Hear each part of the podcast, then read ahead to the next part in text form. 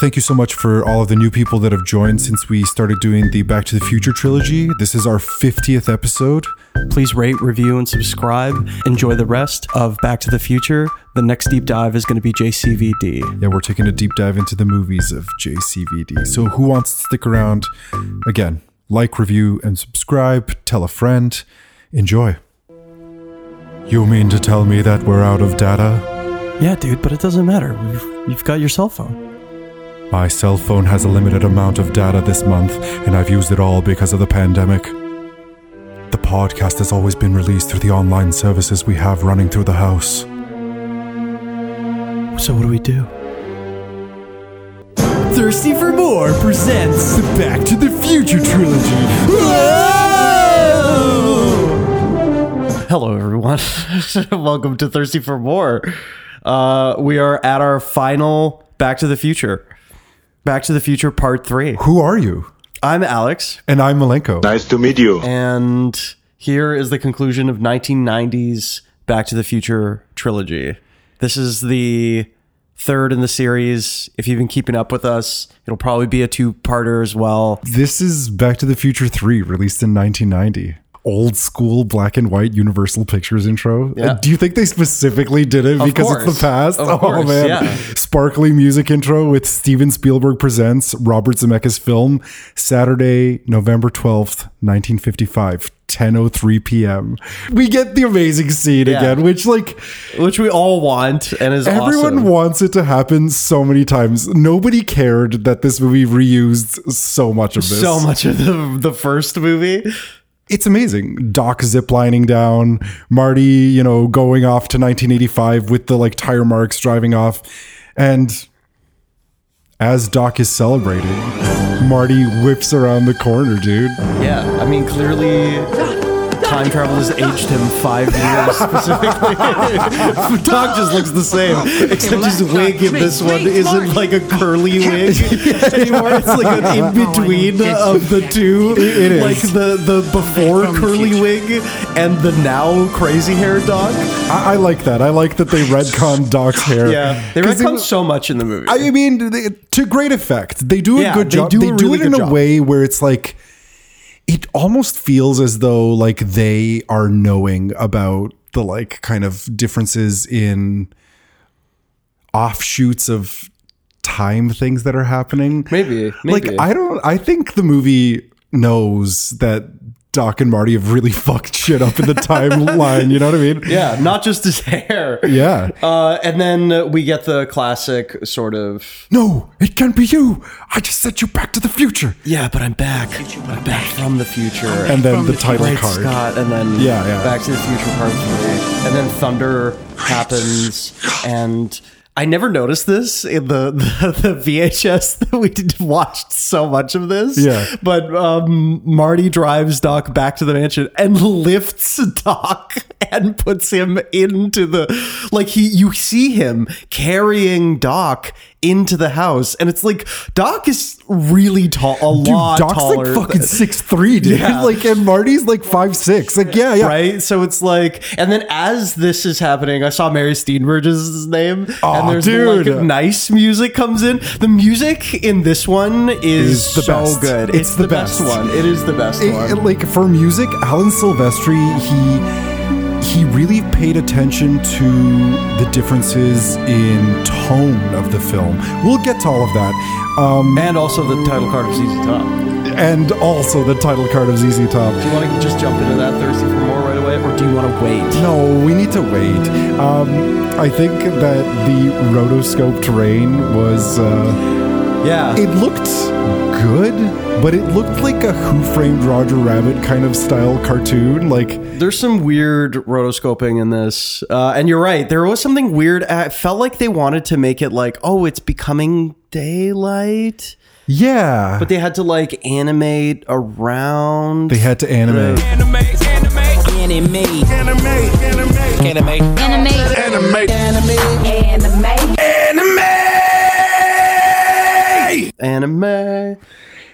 Lea Thompson gets an and credit, which is cool. Yeah, for she's sure. big enough to get an and. And then and then Marty uh, back in the mansion while Doc is sleeping, he's like laid out his clothes to dry and He's stuff. also laid out the the letter, letter to dry. Yeah, the zip line on the letter, which is great. I thought that was cool. And Marty is sleeping. He's taken both of their socks off and he's also using the hoverboard as a footstool. Yeah, which is great. And then the TV is on for some reason, and the radiation from that TV would be destroying everything. Uh, and Howdy Doody Time comes on, and Totally. Doc wakes up and he's like, Howdy Doody Time. yeah, yeah. He's shocked that it's already howdy doody time. And and Marty and he doesn't realize that Marty is there. yeah, he knocks the hoverboard out of his from under his feet. Or- uh, Doc tries to record himself uh, and talk about the apparent success of Marty's time travel. Yeah. And after that, after that, I can't recall that happened. And then Marty's like, uh, hey Doc. Like, just I don't even remember how I got home. yeah. And casually Yeah. Marty's like, uh, hey Doc. yeah. And Doc continues talking. For some Yeah. reason, he just always wants to ignore Marty's voice. Yeah. Uh, resulting in a condition of momentary amnesia. And then I saw a vision of Marty saying that he'd come back from the future. Hey, Doc. Yeah, yeah, yeah. More screaming. High pitched. And then he falls on, on the major organ. chords of the organ. And it's like Universal Studio Monsters, which is hilarious. It's so good. It's so good. Doc, calm down. It's me. It's me. It's Marty. No, it can't be you. I just sent you back to the future. Yeah, but I came back from the future. That- Don't you remember last night? You fainted. I brought you home. No, this, This can't can't be be happening. happening. You can't be here. This is really can't be here. I refuse to even believe that you are here. Oh, I love that part so much. Um, and this mirrors that scene from the first movie where Yeah. Marty is trying to convince Doc of something, and Marty's like, "No, it totally makes sense. I came back with the you from 1985 to I- get a book from Biff." He like summarizes He it so summarizes the- perfectly. The, the last movie so perfectly. He literally just gives like the most basic yeah. IMDb description. And he's like, uh, and the DeLorean got struck by lightning and it sent you back to the year 1885. 1985. He's like, okay, future boy, there's one thing that doesn't make sense in your story. If the me from 1985 is now stuck in 1885, how could you possibly know about it? You sent me a letter. Dear Marty, if my calculations are correct, I love that cut. It's so good. It's such a good cut. And Marty's wearing the helmet from the first He's wearing the like mind reading Mind-reading helmet. helmet, yeah. I love that he's doing that. He's just like playing almost. Yeah, he's just playing with the. and then yeah, Doc is like. I've been living happily these past eight months in the year 1885. The lightning bolt that hit the DeLorean caused a gigawatt overload, which scrambled the time circuits and activated the flux capacitor, sending me back to the year 90, 1885. The overload shorted the circuit, the time circuits, and destroyed the flying circuits. Unfortunately, the, car will never, fly, again. It's like what? It actually flew. Uh, yeah, well, we had a hover conversion done in the early 21st century. It's like, we? Marty trying to be Mar- cool. Marty's trying to be cool. he was totally. I set myself up as a blacksmith, and well, Shoeing, shoeing horses and fixing wagons. and yeah, and he says like there would be no suitable replacement parts invented until 1947, so that's why he never came back. Yeah, and then he hid the the time machine in the Delgado mines. Yeah, that was cool. Yeah. And encloses a map. Hopefully, it'll remain undisturbed. And my counterpart, that means me, Yeah, yeah, yeah. uh, should have no problem to fix it. Once you've returned uh, to the future, to the 1980 to 1985, you must destroy the time machine. Destroy it? Yeah. Yeah. Well, it's a long story, Doc. Oh, that's so good. It's such a good explanation because so much Doc is always telling Marty to like, hey, relax, dude. You Yeah, don't know. you don't know. And know. this is the thing where Marty's like, you're Doc, dude, Doc." you don't know. You don't know. because it comes off as like really a story about Doc. It it pivots from being about Marty and like so lays it into Doc. Well, I'm really glad you brought that up because the first movie is about George McFly. Yeah. The second movie is about Biff Tannen. Yeah. And the last movie is about Doc. Well, the second movie seems to be a lot about Marty, right? It is and it isn't. Marty is because it's always- about his future and like It is, but but it's it very strongly pivots into being only about Biff. And remember how I said the movie kind of meta movies into like Biff inserts himself into the story, into the main plot line? yeah, yeah, yeah. I thought that this movie did something even stranger, which is it changed tone from like a zany future movie into a dramatic period, Period piece, piece. Yeah, yeah. which is really fucking cool. And it's about Doc. Doc is the main character of this movie. Yeah. Doc is really what what we discovered as kids. Doc was really the main character of this entire movie. I, and I also love things like 1885. I actually end up as a blacksmith in the Old West. I, I love things like that because, like, Goofy. yeah, Doc is like he is like a child, and we get a lot revealed in this movie Yeah, that's about my his childhood. That, yeah, that's my favorite part, and stuff that like it it flows pretty naturally throughout the plot of the movie. Do not, I repeat, do not attempt to come back to get me. I'm perfectly happy living in the fresh air and wide open spaces. And please take care of Einstein for me. Einstein. Yeah. And Marty's like, it's your dog, Doc. It's what you call your dog in the future. And then Doc it scoffs. scoffs Well, not just that, not just that, but it's weird because they retconned Einstein. Uh, they retconned Copernicus Yeah. in the movie, Yeah. which I never noticed until now. I always thought, yeah, I just always thought Copernicus was in the movie. This part's cool and i also like that doc plays his younger self as a less emotionally matured person Yeah. because he's like he reads the end of this letter and he's like these are my wishes please respect and follow them And so, Marty, I now say farewell and wish you Godspeed. You've been a good, kind, and loyal friend to me, and you made a real difference in my life. I will always treasure our relationship and think on you with fond memories, warm feelings, and a special place in my heart. it's that part's super emotional and like doc delivers it really well because it's he like does. I, never knew i could write something so touching, But it's awesome because it's also played for laughs, uh, and also uh, Marty is like, I know, I know, Doc, it's beautiful. like he plays it up because he feels it, and Doc feels it, and other Doc felt it, and Doc also knows that he's going to feel it. Yeah. and he does feel it because he knows Marty. For now, At a week point- and one day. yeah at this point I should never let uh, Biff get to me. That I like because they set up, they conclude the sort of idea of, oh man, Marty is a hothead. And now he's thinking about it being a hothead and he doesn't want to be that hothead anymore. Well, he realizes how being a hothead has negatively affected his life so far and in recent events. Yes. And also hurt others, right? Because it hurt Doc. yeah. I mean, not to mention that Doc put him in all of these outrageously these dangerous outrageous scenarios in the first situations, place. But still, and Doc's like, you know, there are plenty of worse places I could have ended up than the Old West. I could have ended up in the Dark Ages. And like, again, You it's like burned me at the stake as a heretic or something. yeah, I mean, it's fine for you, Doc, since you're a white dude. But like, as we learn, oh man, this is the most, this is peak racist, Doc, I would say. But Yeah. we'll, we'll we'll get to it. According to this map, there's a sealed off tunnel nearby. We, We may have have, to to blast. yeah, all the cuts in this movie are so great. Yeah. they like they they the cuts tell a story. They do. Well, they have an impact, right? They do, they do. cuts to them in the cemetery, and Doc runs over to Marty and he's like, Take this camera! I want to document everything! when they're in the tunnel, Doc is like, you know, I've dreamed about doing this ever since I was a little boy, and I read my favorite author, Jules Verne, who inspired me to become a scientist. So we're getting all of this cool backstory, and Doc's like, you know, I spent weeks preparing as a that- kid, and yeah, I didn't even adventure. get this far, Yeah. which is cool. But I was only 12 at the time, mind you. And then the writings of Jules, That had a profound, effect on his my life. life. Uh, Yeah. 20,000 Leagues Under the Sea. God, a whale of a tale, and tell you lie. Whale of a tale. Uh, And, he should dedicate his life to science. That's a nice way of exploring Doc's character in a way that Marty wouldn't know. Exactly. Uh, eh, like, why would Marty know that? He's a 17 year old. and then we see on the wall a mine shaft that's not open. And it it's- says yeah. ELB, the initials. My initials! Just like in Journey to the Center of the, of the Earth, this must mean the DeLorean is right through this wall.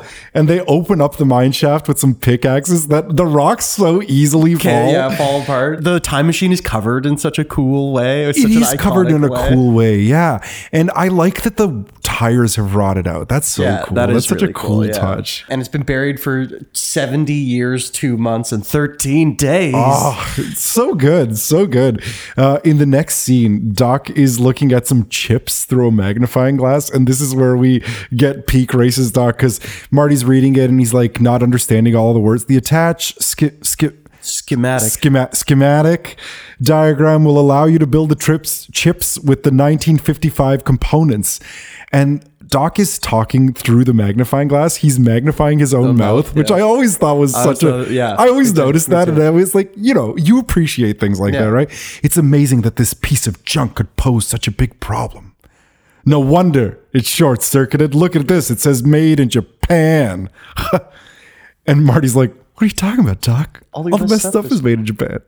Unbelievable. Well, I think I think I, I really you thought this was the peak racism. No, I thought, no, I mean, I'm just- was the the other stuff. Like because this uh, in my mind, it's like 1955. That's 10 years after they dropped a bomb on Japan. Totally, it's like, totally. I'm just, I'm whoa, just, Japan isn't gonna be. I'm just being funny about it. I'm just going with the like Doc is racist lore. But yeah, like it, it's cool. It is cool that like you know who would have thought in 1955 that Japan would ever Be a- recover and be like yeah, like they were just like technocratic coming down. From, when I was a kid, I always wanted to be a cowboy. Um, they lift up the, they- DeLorean yeah. onto like the flatbed truck that Doc has brought out, and he's telling a story about how he wish he was a cowboy, and he would, you know, cowboy baby.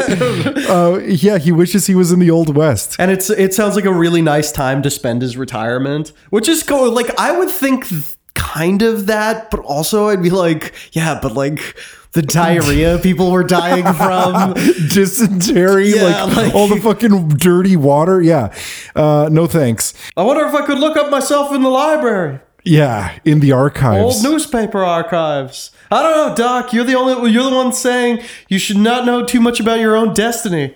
Yeah. He always says it, and it's it's it never matters to Doc. He Well, doesn't care. yeah, I mean, in this scene, I feel like it works because it's one of those situations where he's just really excited to know an Yeah. extra detail Yeah. about his life. And he's also 1955, Doc. The- Exactly. The one He's- that hasn't gone crazy yet and to become a, like a mad scientist hell bent on destroying the space time continuum. And Marty's life. Um, yeah, Doc yells after Copernicus, Copernicus, come here, boy. And we hear the Dog is whining over a gravestone. Yeah. being sad, and Marty goes over and he's like, Come on, Copernicus, what are you doing? And then he's like, Doc! Yeah. And we see Doc run over. What is it, Marty? You look like you've just seen a ghost. You're not far off, Doc. And we see that it's the grave of Dr. Emmett Brown. Yeah, who great has, Scott. has used his real name in the That was also like he could have said, "I've been living happily in the eight these past eight months under a pseudonym." Like he Yeah, could have like exactly. said, like you know, Yeah. yeah. Check this out. Died September seventh, eighteen eighty five. But what year was he born in that version of, of reality? I wonder. I wonder if he faked some documents or something. Marty, please don't stand there. Oh, right. Because Yeah, Marty's standing so on Dog's weird. grave. Yeah. And then they cut directly. Have they broken into the library? Erected by in eternal memory by his beloved Clara. Who the hell is Clara? And then he stands in the graveyard and he's like, Marty, please don't stand there. Oh, right. I gotta get another picture. And they take a picture of it. Yeah. And then it cuts to them in the library. Shot in the back by Buford Tannen over a matter of eighty dollars. What kind of a future do you call that? Yeah. That's, I mean, it's so great. Yeah. Uh, that's that's like a great way of Ex- expediting information. well, and it also adds a layer of guilt to Marty, who's Yeah. caused this situation. You know what I mean? I mean, really, Doc has caused his Well, own. Marty situation. thinks he's caused the situation. Marty's 16, 17 and thinks he's caused the. Um, and then it go, they get to the library to look it through the archives, and the description of of Tannen is amazing. Short tempered and a tendency to drool earned him the name Mad Dog. Yeah. which was awesome. Quick on the gun, he bragged that he killed twelve men, uh, not including Indians and Chinamen. This is where the racism comes in. and and then Doc is Doesn't like, mention me. "Am I one of the 12? Because he knows he's white. However, yeah. Uh, however, this claim cannot be substantiated since precise records were not kept after Tannen shot a newspaper editor on Fifth Avenue. Yeah, for- uh, who printed a, uh, an unfavorable story about him in 1884. Yeah. Doc pulls out an old book with some cool McFly lore, and he's like, "Hey, look at this! The William McFly family. Is this uh, relatives of yours? My great grandfather was named William. That's him right there." And he points to a picture of himself. Good looking guy. yeah, good looking guy. Yeah. Good looking boy. And it's like it's a book of a history of Hill Valley, which remember in part one, Strickland says no McFly has ever amounted to anything in, the, history, of Hill, Valley. yeah. So we get more of this Marty lore, which I really appreciated because Marty really changes things for his entire like entire generations of his family throughout the ages. Yeah, yeah. He retcons his own life, basically, Yeah, and his own history. Totally. Uh, I mean, there could have been another Doc Brown. Uh, He's like, Brown. No, my family didn't, didn't move there to until Hill Valley until 1908, and then they were the Von Brauns. Yeah, and they changed their name during the First World War because I guess you didn't want to sound German, right? And I mean, Doc is German, I- yeah, that's- yeah. tall German with blue eye. I mean, Yeah. I'm just saying. He has puppy dog, brown puppy dog eyes, though. Oh, is it brown puppy dog? Oh, that's right. I thought it was blind. Uh, blind. He was blind. Great Scott. It's me because uh, he uh, Do- Marty pulls out a picture of Doc standing next to the save the clock tower, save the clock tower. Save the clock tower. Yeah, Marty is standing next to the Save the Clock Tower. It's true, all of it. It is me that goes back there and gets shot. The Yeah. picture, the picture, the image of him doing that, being like, he's so vain too. Doc is, is. really vain. He is. It's crazy because he's like, how could I get shot? He really does think of himself as like some sort of scientist beyond time and history. Well, he's point. yeah, he's Doc observes himself outside of himself and the world really Yeah. which is what i think allows him to make all of the kind of concessions he does it's the same thing as jean-luc picard in star trek the next generation who always breaks the prime directive but there's always a reason for it right Yeah, it's, true. It's true. But also, I would think of this even more if I thought to myself, "Oh, I invented the time machine." If I invented a time machine, I would think of myself as like God, basically. I just told you who I thought I was. A god. marty then sends well that's not going to happen because when you fix the delorean and the time circuits i'm going back to 1885 and i'm bringing you home and then doc makes the most bakadraga face i've A si rekao čuvara te. The most Macadraga face, and they look like they're about to kiss. They do look like they're about to kiss. I, I, I wanted them to kiss, dude. especially now. I mean, okay, yeah, I know you're joking, but like, I, I did want them to kiss. No, no, I, I, I thought, I thought this movie was the most emotional. Movie Yeah, of yeah, all of them. it is. I Because it- I cried during the most parts of this movie. Yeah, because it, it pays off so much of the stuff set up in in the All- both of the other one and movies, in yeah. both of them. But it, it holds on to the stuff from the first one. It like pays them off, pays them off, but like in the second one, it just pays off all of it. In Well, yeah, because it's written to be paid yeah, off, right? exactly, exactly. in the next scene, we get the newly repaired DeLorean with like a cool collection of circuit boards on the Yeah, hood of the car. totally. They look like guitar amp tubes. Yeah, yeah. Continuing the whole guitar trajectory of this movie. And Marty walks up dressed as such a ridiculously 50s cowboy look. And he's like, I don't know about this, Doc. Clint Eastwood never wore anything like this. Clint who? Doc checks all the like Yeah. tire pressure and Yeah. everything. And he can't fit into the boots. They're kind of tight, which plays in later. And he's like, Are you sure all of this stuff is authentic? Haven't you seen a Western? It's like, ugh, Yeah, I have, Doc. so embarrassing. Yeah, it is really embarrassing.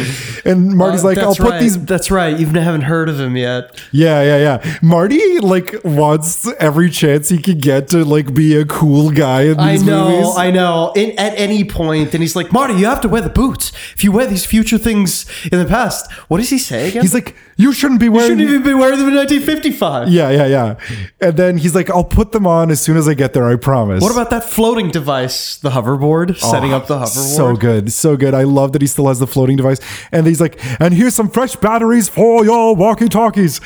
And he puts it in the time machine, which uh, is really cool too. Yeah, it is really cool because they have to like later. like communicate with each other somehow. Another thing I've never noticed before is that Marty says, "Hey, Hill Valley's going to be a long walk from here." Yeah, they can't. We can't risk you sending sending you back to a populated area because Oh, you might run into people. You like they might see the the time machine. Exactly. This is all open area. There's a cave over there where we can put the time machine. It's all so easily and readily and efficiently explained. Yeah. I love this kind of writing. Yeah. It's just like it, it gives you everything you need and want. It's right, both writerly and also fits with the character, which Completely. is nice because he would be prepared for all those situations because he's been to every single time. Exactly. And so Doc is like, I wrote the letter on September 1st, so I'm sending you back the very next day. That gives you five days to find Doc before he gets shot. So September 2nd, that's a Wednesday, 1885, 8 a.m. According to the letter, I'm a blacksmith, so I probably have a shop somewhere. And Doc is wearing a shirt with like lassos and cactuses on it. So good. He hands Marty a piece of paper Eh, with a photo on it of Doc, and he also hands Marty the picture that he took of, the the, gravestone. tombstone, Yeah. yeah. And then because they're at a drive-through, he tells Marty to back all the way up and then drive towards the screen. All you have to do is drive the time vehicle directly toward that screen, accelerating 88 miles an hour. Wait a minute, Doc. If I drive straight towards the screen, I'm gonna crash into those Indians. Marty, you're not thinking fourth dimensionally. You'll instantly be transported to 1885, and those Indians won't even be there. Like what? Why wouldn't Marty think of that? Like Well, why does Marty think that a picture of people equates to them being there at the time? It just feels like a very juvenile weird. question. I don't know. Like especially of, of all the times you've traveled now at this point, it's just weird. It's a weird. Well, it sets up a joke later on that Yeah, it sets up the joke immediately after. yeah, but no, no, for something that they mention later on. We'll get to it. Yeah. Well, she's like, "Good luck for both our sakes. See you in the future. You mean in the past? Exactly." Yeah, it's so good. I, I love moments like this, and Doc seems genuinely sad to see Marty go again Yeah. because I guess like he's a lonely guy, and this is a friend. Yeah, yeah. And he just said goodbye to him the night Did before. just say goodbye to him. Are we to presume that this has all been corrected in like a day? I would probably he built do it. In, circuits in a day. maybe he spent a little bit more time. Right. They don't say anything about I it. don't say, yeah. I love the tires on the time machine It's and the cool, like yeah, leather they look straps really that nice. tie down the tubes. Yeah, yeah. So good. Um, right away, I noticed the cinematography when Marty goes back into the past. He drives towards the screen. Doc is shooting in the air. Doc is really stoked. Yeah. And then Marty goes back into the past, and there are like indigenous people charging at Marty's At car. Marty, yeah. Which is a that's that I don't know where the other setup to the joke. I thought this was the joke, but like it's this is the most racist depiction to me of of anything uh, in the movies. Yeah, definitely because this movie just doesn't. It just makes them quote the Indians. Yeah, I realize this. Uh, they're running away from the cavalry. They're running away from the cavalry. That's an interesting yeah. thing in the movie, but because it's not really, there's really no meat to it, like the Marvin Berry stuff and all that stuff. Like those guys are character. Those guys are real people. Well, you can explain it with like a okay, this is just what yeah, happened. it's not like they got a bunch of you know indigenous people to play these guys. It was all like it's just race. It just it comes just off racist. as racist. You know. Well, well, I mean, it, like that's what it was. But like the, a lot of this movie is like the way they're excited about this Western time is they're like cowboys, dude. yeah, like yeah. they're like just like excited about yeah, and it's like, dude, cowboy life fucking sucked. Yeah, like that again- life was the worst. Yeah, it was pretty bad. I think I think the the reality is more this exploring because of the magicalness of the movie. It really does feel like this is the most them being like, well, what did I think cowboys and Indians were like? You know what I mean? Yeah, A- yeah, as yeah. kids. This is why, like before, when I was talking about it, uh, it, it it just seemed like like yeah, this is like a sort of weird childhood we used to watch John Ford, you know, as or John and John Wayne and like stuff like that. You know what I mean? So it's just, but then Marty drives away from them. He happens to get to the cave, and they uh fall down over the cave running away Marty backs the DeLorean, The DeLorean, up yeah, into the cave. into the cave. And then gets out of the car to see the indigenous people ride off into the distance. And then he hears Yeah. He hears like Shit, the, cavalry Yeah, who we discover are chasing. Yeah. They run off and they don't notice Marty at all. also the cavalry is dressed in blue the good quote unquote good guys that's why i was always also Wait, like That's I had the same I thought. So they were like, what? The yeah. yeah, yeah. anyway doesn't matter I mean, it is what it is. American history is fucked. Um, but Marty goes inside the cave to retrieve like his boots, and then he sees that there's an arrow sticking from out of the car. He pulls the arrow out, not thinking twice about it, and it turns out that he's ripped the fuel line and smells a bunch of gas leak out. And then hears the growling of a bear. and he has the most realistic reaction to a bear which is just like "Ah!" Yeah, totally. and he's just like running away uh, and then the bear stands up and starts chasing him and bears are fast and scary dude Dude, the, the bear, when bears do that growling thing where like pieces snout. of their face is like, Yeah. it looks like it's gonna fall off. It's the dangly snout. Uh, yeah, it's scary. and then he falls down and he he trips over a hill and hits his head again on like an old timey fence. and then we get Split diopter Marty. okay, finally we get to explain split diopter, which is not what you think. And I, I didn't want to know. interrupt you, but I can explain to the audience split diopter is just a type of lens that people would use to split focus between uh, to keep two people in focus while at the same time being in the same shot. Uh, but I thought it meant it was like just the way that you film two of the same actor in like the same scene. It's interesting because that you mention it though. Like I don't think I n- remember how they did that. I saw the special features once. I think it's just a split screen or a split screen thing. They like always a use little borders. You notice they use like there. There's always something in between them, Yeah. like a coat rack. Or Yeah, yeah, yeah, they, they do a really good job of of doing blending. They there's we'll talk about that some more, but um. Because Seamus is in keeping with the tradition of the other movies, Seamus is played by, Marty. Michael J. Fox. Yeah. by And- Marty. yeah. He is played by Marty. My guy, fetch some water here. We got a hard man here. It's the most terrible accent. Irish accent. So like thirsty for more. Thirsty for more. the origin of my Irish accent comes from this movie. Yeah, Like it just comes from caricaturing people in this Yeah, movie. we need to get Owen to just do these lines for us. Oh! My guy, fetch some water. We got a hard man here. But, uh, um, so, so it cuts to Marty waking up yet again, being like, "Doc, mom, what, what's happening? Have I gotten concussions?" Um, man, he's out for six hours, and she's like. There, there now. You've been asleep for nearly six hours. And it's like, Jesus, dude. Jesus. And she's like, and then she says your concussion isn't that Is bad. it that bad? And it's like, whoa, what's up, man? well, yeah, because she says you're safe and sound now on the McFly, McFly farm. farm. McFly farm. Yeah. Oh, I love it. I love it. It's so good. Um, and then And don't you be forgetting the missus. yeah, she's like, the name's Maggie McFly.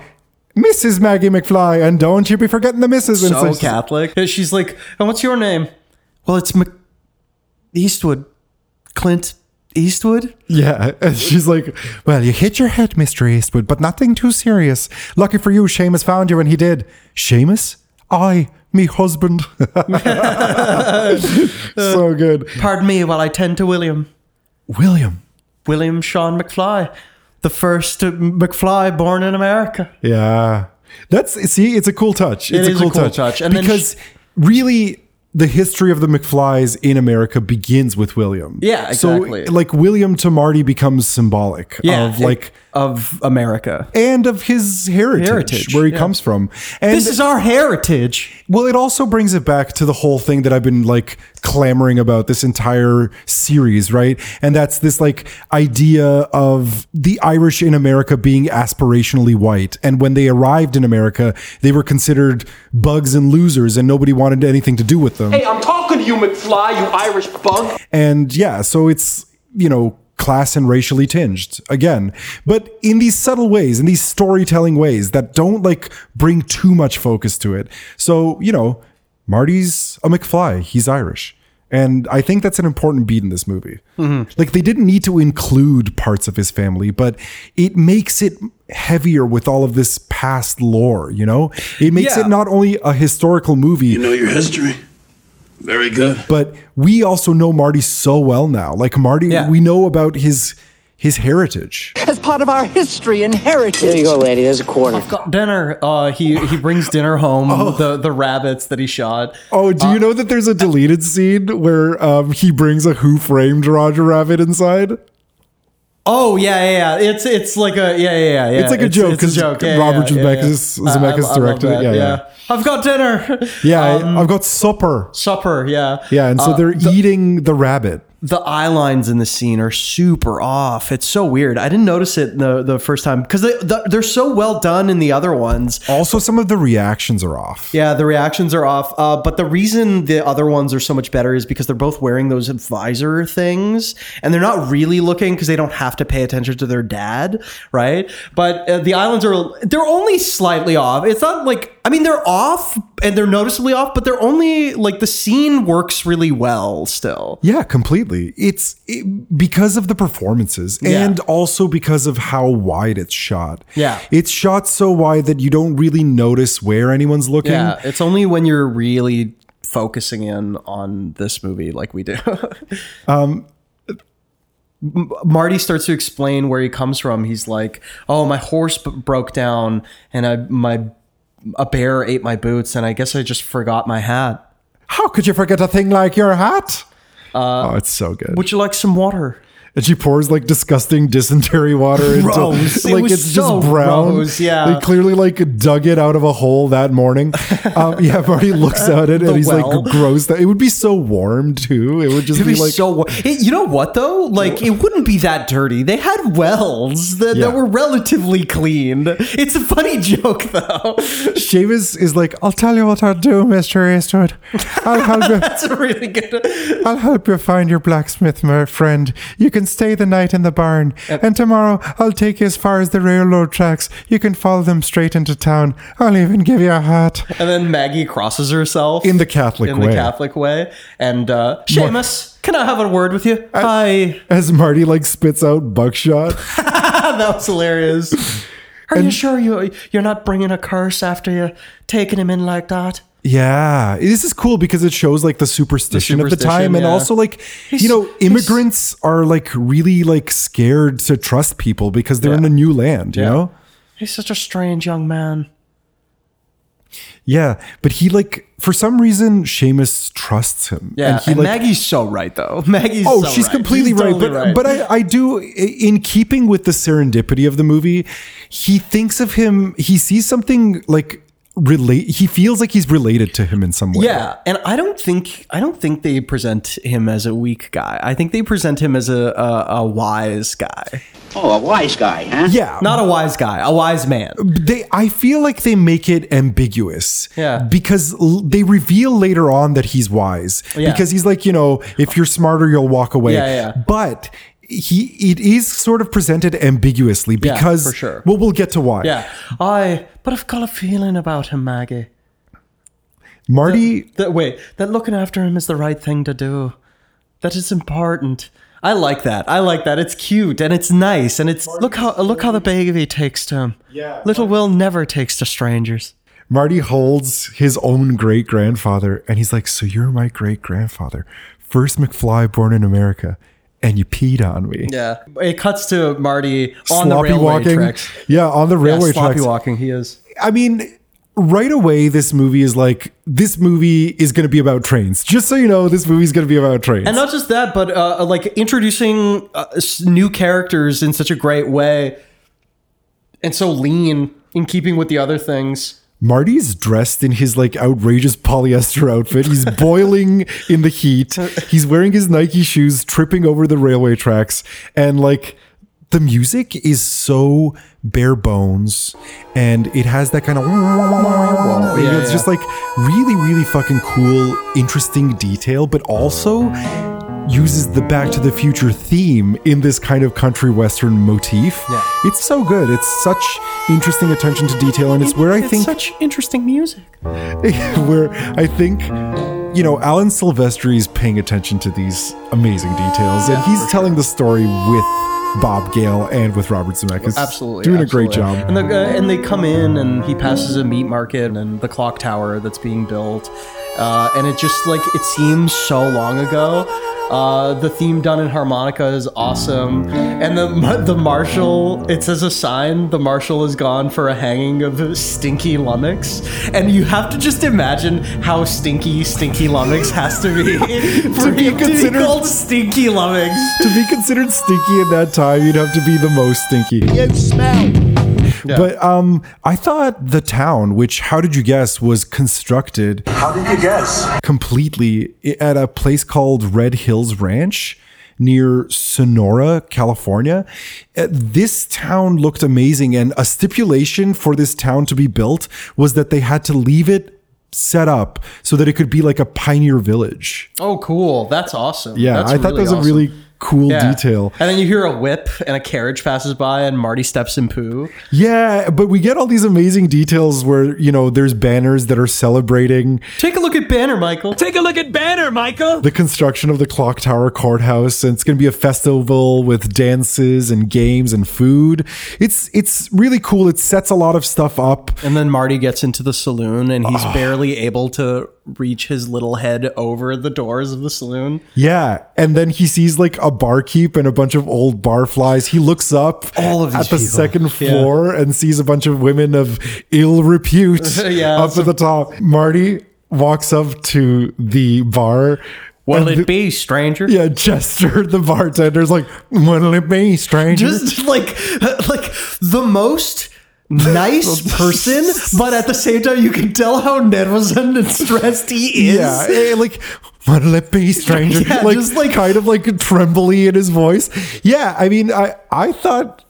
Okay, the minute that the casting director saw Chester, they were like, Obviously. "We've got to fucking cast this. This dude is the most old timey dude I've ever seen. Like, Plays it so well. he plays it so well. He's All like, of them do. yeah, what'll it be, stranger? What'll it be, stranger? Uh, Marty asks for some ice water, and Ice? The, yeah, the barflies so thirsty for more. Thirsty for more. You and I always refer to this ice. ice.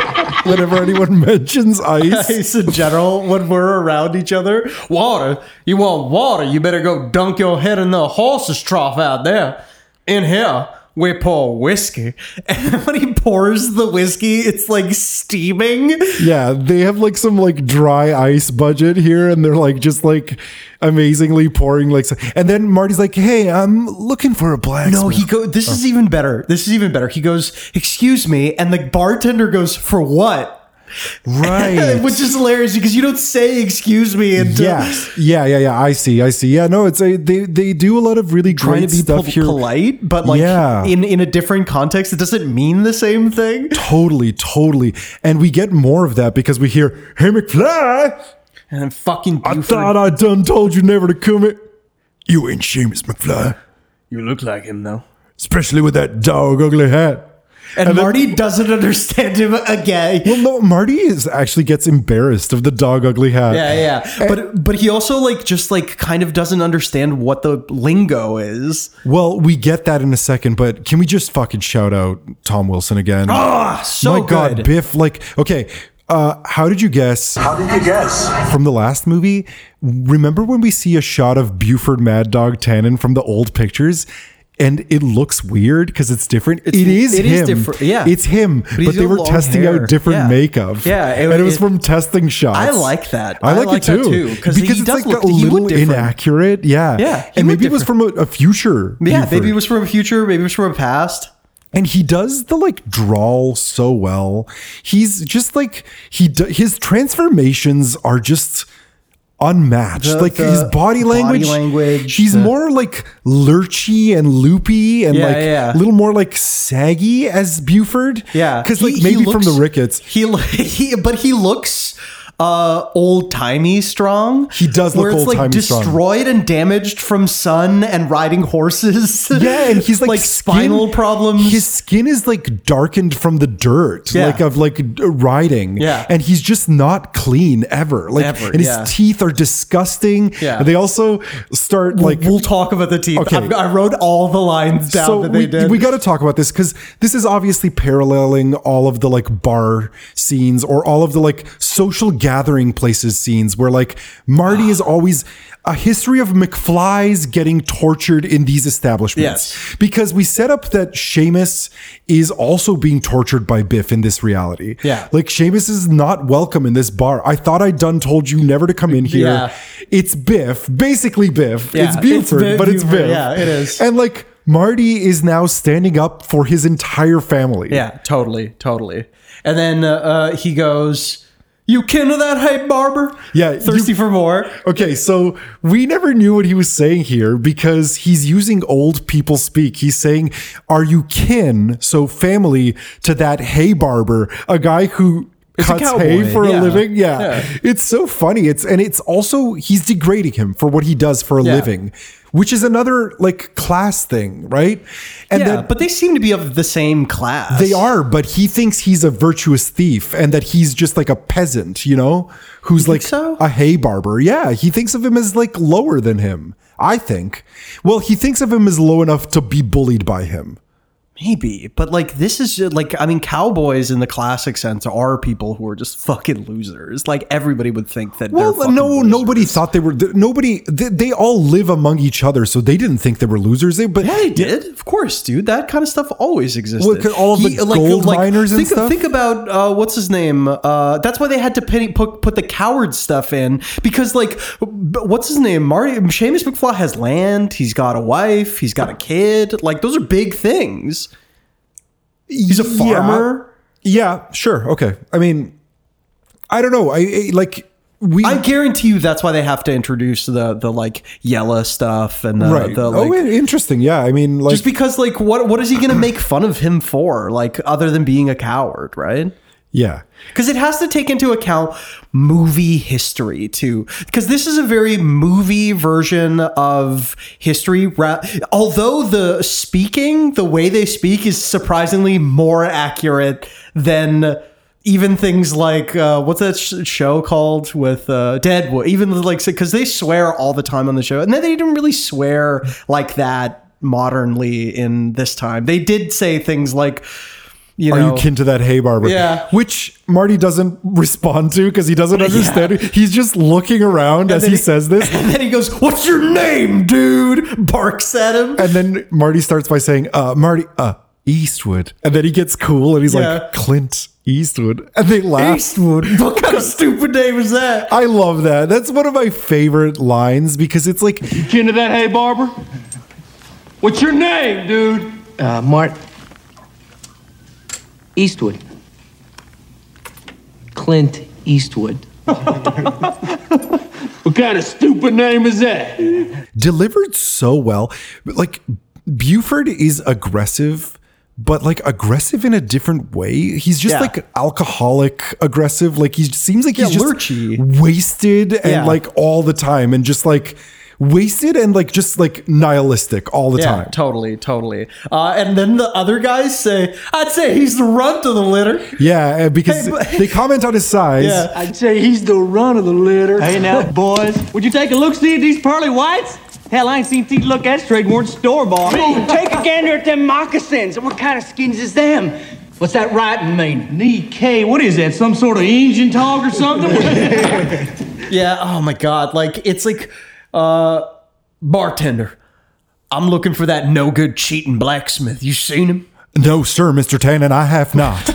like, just like So the polite. most panicked. Yeah. There's so much depth given to Chester. No, sir, I have not. Like, just like No, sir, Mr. Tannen, I have not. he's suffered some PTSD, dude. like that dude is like, oh, I think no. everybody is just suffering PTSD. Completely. Tan- Tannen, you're Mad Dog Tannen. And then everybody runs away.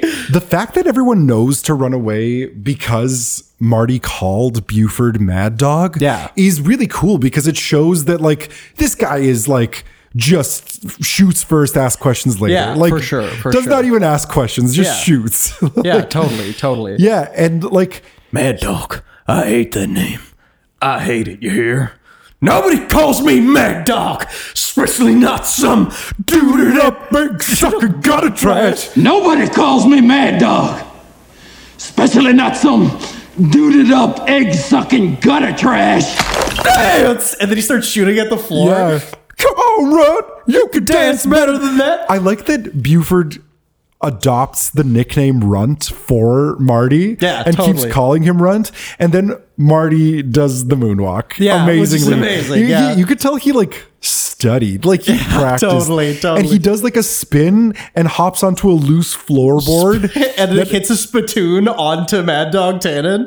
Oh, oh and with the, disgusting brown oh liquid that Oh leaks out. It's all just like tobacco chew. oh god, just like the dark brown, golden brown. Ugh. and he's furious like he's like Yeah. the like the the fact that he can contort his face and his eyes to do that kind of like crazed look is like so menacing like i don't know why this guy wasn't like if it was more seriously tinged and a different kind of writing style he could just be like a brilliant oscar winning Yeah. actor churn out crazy like true. 80s and 90s performances and meanwhile he's like relegated to being like I don't know. He, this he just didn't get his like due, man. No, uh, no, and and he still hasn't.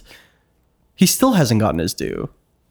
he's the meek Biff of the alternate 80s Yeah, future. he is. He is. He gets mad, and then they start running away. Uh, Marty Okay. starts running He- away. he- not only does he get furious, but he puts up the gun. But the fact that he was shooting before means that he's run out, Run out of, of bullets. bullets. So one of the barflies says to Marty, "You better run, squirrel!" Squirrel, yeah. And Marty hops onto the bar and grabs onto the the chandelier.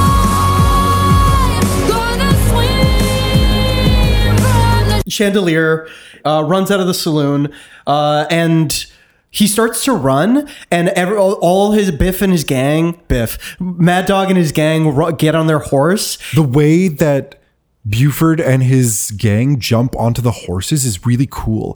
And another thing that they do with the cinematography, which I want to talk about in this movie, Mm-hmm. they do something with the cinematography where they show some shots of like women in their bonnets and a horse almost charging at Marty. Like, to show they're shooting kind of from low angles, it seems, which makes it seem otherworldly because it would seem otherworldly to you, it right? would it would seem even more otherworldly than the fifties because it's like so completely different. Everything is different. But what isn't different is historically what happens in Hill Valley with Marty and the Tannens, and that is Marty running through the street. I- I- this is like the chase, you know, like Yeah, the, yeah, like skateboarding it's the chase. but there's no chase, yeah. skateboards in the in the 1885. Yeah. This time Marty gets dragged on a horse. Yeah. He gets dragged on a horse and then they bring him to the courthouse and Mad Dog ropes him up and hangs him on uh, like a, a, pulley. A pulley. Uh, and he's like, "We got ourselves a new courthouse. Hot time we had a hanging." Yeah, dude. And how He's did you guess? Fucking choice. He's got the best lines in the movie. he does have the best lines in the movie, and he- he's very iconic in the movie, Yeah. and also definitely builds up all of the Bill, Biff lore. Yeah. but he isn't the main character of this movie. No, he isn't the main. Doc is. But the, it- but how did you guess, dude? How did you guess? Marty almost died filming. This I scene. know, I know. I, it's it's crazy. He got pulled up and he's just hanging on the on the thing. Yeah, they had a problem with the rigging, and he almost choked to death, and they didn't know because they thought he was acting. acting. Yeah. So yeah, I think they actually apparently used the footage of him Yeah. actually choking. That's I'm not that- sure that if was that's my true. How did you guess? Damn. I- Is it? That, that's okay. That's okay. Uh, because Oh. I remember that watching. Because I was obsessed, dude. I was obsessed. I have. We bought this movie three times in in different formats. in different formats. We had the collection as tapes. We had the collection as DVDs, and now we have the collections as Blu-rays. Of course. And I've watched. I watched all of the special features on all. We had the because the tape on the third one, Thirsty for More. The tape on the third one had Back to the Future like behind the scenes after the tape. I loved when they would include things like that on tapes because people don't remember. Like you couldn't just like find things on YouTube. Like it was just like, as kids, you were like you wanted to know this backstory stuff, and it was so cool that we got to like see things like that. I Dude, I just want to be like, know how to make movies. Yeah, exactly. Obsessed. and they show a lot of back to this uh, back behind the scenes stuff. Uh, and then uh, A mysterious cowboy, shows up. yeah, in a cool duster. Oh, dude, he's got cool, such a cool look. Doc pulls out a telescope gun and shoots Marty down from the noose. It'll shoot the fleas off the back of a of a dog 500 y- yards away, and it's pointed straight at your head. The entire town is watching this unfold in the background, and Buford, who knows enough to know that Doc is a smart dude, is like, I love the like dumb calculations that Buford makes because he's Amazing. He's you can tell he's uneducated, but he's smart. Yeah, he's he street- knows he's like he's got like a savvy Yeah. where he's like, okay. He's a scientist, dude. I better tr- I better trust him that he can shoot me. Yeah, totally. Because you owe me money, blacksmith. Yeah, I love this. This is a really cool setup. Yeah. Um, How do you figure? My shoe, my horseshoe threw uh, my, my, horse threw a shoe, and seeing as you the one who shoe, you the one that done the shoeing, that makes you responsible. I love the low stakes, dr- low stakes drama of the the the like between scuttle between these two. Yeah, it's just like a petty like Yeah. argument. Well, since you never paid me for the job, I'd say that makes us even. Wrong. See, I was on that horse when. See, that's- See, I was on my horse when he threw the shoe, and I got thrown off. That caused me to bust a perfectly good bottle of fine Kentucky Red Eye. So the way I see so it- the, so the way I figure it, you blacksmith that owes me five dollars for the whole whiskey and seventy five dollars for the horse. and Marty, in a choked voice, says, "That's the eighty dollars." Doc offers to reshoe the horse, and Buford says, I don't shot that horse. "Yeah, Well, that's your problem, Tannen. wrong. That's yours. So from now on, you better look behind you because you're gonna get a bullet in your back." Doc. and they ride off into the distance. Marty, I gave you explicit instructions not to come to 1885, but to go directly to 1985. and he's like, I know, but I had to come back. But it's good to see you, Marty. And this oh. one made me. This was nice. Okay, this this choked me up. Yeah. Like I know now why you cry. the it's like this is the world building and this is the familiarity. It's the way Doc looks at Marty. Yeah. And the acting of that scene It's that true. makes you believe it. You're just like, yeah, man, like Yeah. these guys love each None other. None of the racism matters. no, it's it's none of none of the like. Oh, doc! It doesn't make sense that this happened. It's just that the story is about them. It's not about time travel. It's about them. The- like it's more about time travel in the first one. It gets less and less about time travel. Yeah, it gets more about character. And that's what I wanted to talk about in this movie. This movie is the one that does the most to build character and to build I I have a theory and that is that well to build Doc, and Marty's relationship. absolutely to build that relationship and I my theory is that this movie does the builds the most character Yeah. of all of the movies. I think so, at least for Doc, just because he like we get stuff about his childhood, we get a love story for him, we get his passions and dreams outside of being con- this weird controlling guy of this kid. But also for Marty because we get the completion of the trajectory of Marty becoming less of a hothead. yeah, becoming a, a real person and growing into an adult. And somehow we get a lot of it seems like a lot of story for Clara and a lot of character for Clara. I love Clara. Clara is amazing. We'll get to Clara. Yeah. But also a lot of story for Jennifer because she does, once again, Elizabeth Shue does a lot with her face at the end of this movie that makes you think she has more of a character than she actually does. Yes, uh, and it's I have some problems in retrospect with her that we can get to eventually because of the fact that I I like Clara so much, and and we'll talk about her. Marty is uh, has to get out of these clothes because he's liable to get shot. And Doc asks, "What did he address you in this outfit?" And he goes, "You did." Oh, it's so Which is good. great. In the next scene, uh, Shot in the back.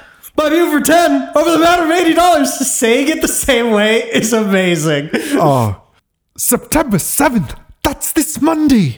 I saying it in that way, I was like, I hope he says it. And I know he's going to say it because I know you. Now I wish I paid him off. Clara, who's Clara? yeah. I don't know, Doc. I thought it was maybe some girlfriend you had. My involvement in such social relationships could be could result in the disruption of the space-time continuum, despite having participated in uh, local elections, giving my real name. Seriously, like he knows he's got an influence on this entire town. Okay, we'll get to that in a second. Like a blacksmith is really important. yeah, completely. Like he's like like responsible for a lot of really important shit in this town. And also, he's building machines, inventing things. Clearly, Yeah, like it's pretty inconsistent, but I think they just want to continue this like idea for kids that like Yeah, he's a kooky. Yeah. scientist. But they're in his lab. We neglected to say that.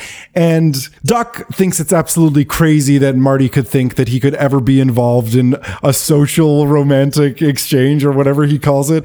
And suddenly Mayor Hubert arrive. Mayor Hubert arrives, which how did you guess was supposed to be played by, written for Ronald Reagan? How did you guess?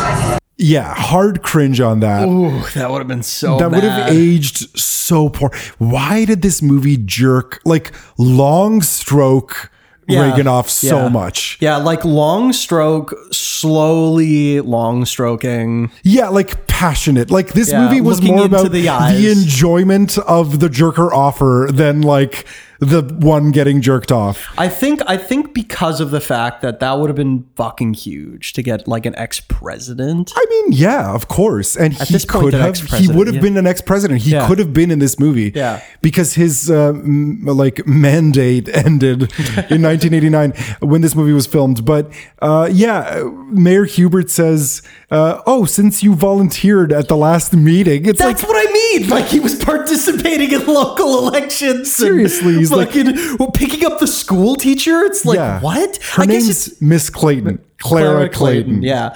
Um. Now we know who Clara is. Marty takes his hat off. He walks over to Doc. Marty, it's impossible. The idea that I could fall in love at first sight, it's romantic nonsense. There's no scientific rationale for the concept. Oh come on, Doc. It's not science. Yeah. There's there's different peaks and valleys for how Marty communicates with Doc, where it's like, ah, this one where he's like excited for him, and it's mostly in the third one that we get that. Dude, there's pitches for Doc too, where Yeah, Doc like they talk like in in song, which mean- makes all of their lines way more memorable. Totally. You meet the right girl, it's like lightning. Marty, don't say that. Yeah. Oh man. It's like me and Jennifer. God, Jennifer, I can't believe we just left her on the porch. like the fucking yeah. Thought about it for the first For the time. first time, yeah.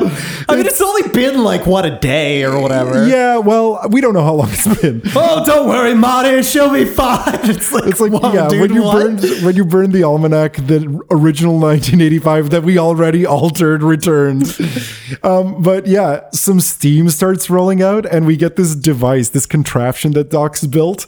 This it looked really cool. Like so, I was talking to a friend of the show, Dylan, about this part, and he, was saying how he wished there was more steampunk elements. Oh yeah, it there was some steampunk elements in it. But I said I was glad there wasn't uh, because steampunk can Is border nu on metal? nu metal. Like Yeah. steampunk can be a little new Totally. metal if Fuck like you, Dylan. Steampunk sucks. We we know you're intimately listening to our voices. the steampunk thing pays off with its being like it produces one small single brown ice cube that, that Marty puts in a fucking uh, ice. Doc, Doc, put, Doc puts in an iced tea, and he's like iced tea, and Doc and Marty's like, no, I'm not drinking anything but alcohol. I to- won't to- drink your dysentery water. Yeah, it's and, like, and he goes, it's a refrigerator, which is cool. yeah, yeah. I love Marty marveling at things, and we get another one of these scenes where Marty starts talking casually. He's like, "Oh yeah, we got to get some gas." I ripped the fuel line. It's like, what? Wait a minute. Uh, he, Marty's so casual. He's like, "Oh man, we got to get some gas." It's like. You mean the car has no Doc- Doc's like panic, but like serious panic. Yeah. Not but like You mean this? Because he knows this is our last. Yeah, and like I realized at this moment that we haven't gotten this chill a communication between the two of them because they're there's no high stakes at this point. They're not, you know, having to rush to fix the next problem. They're Yeah. like, hey, like we can be fun together and joke about stuff. Yeah. And like, uh, oh, I guess when we leave, you know, like Exactly. Clara's got to find her own way back home. And it's like, wait a second, you mean the car doesn't have any fuel? This is where the second act starts. Oh, it's beautiful. It's beautiful, beautiful storytelling.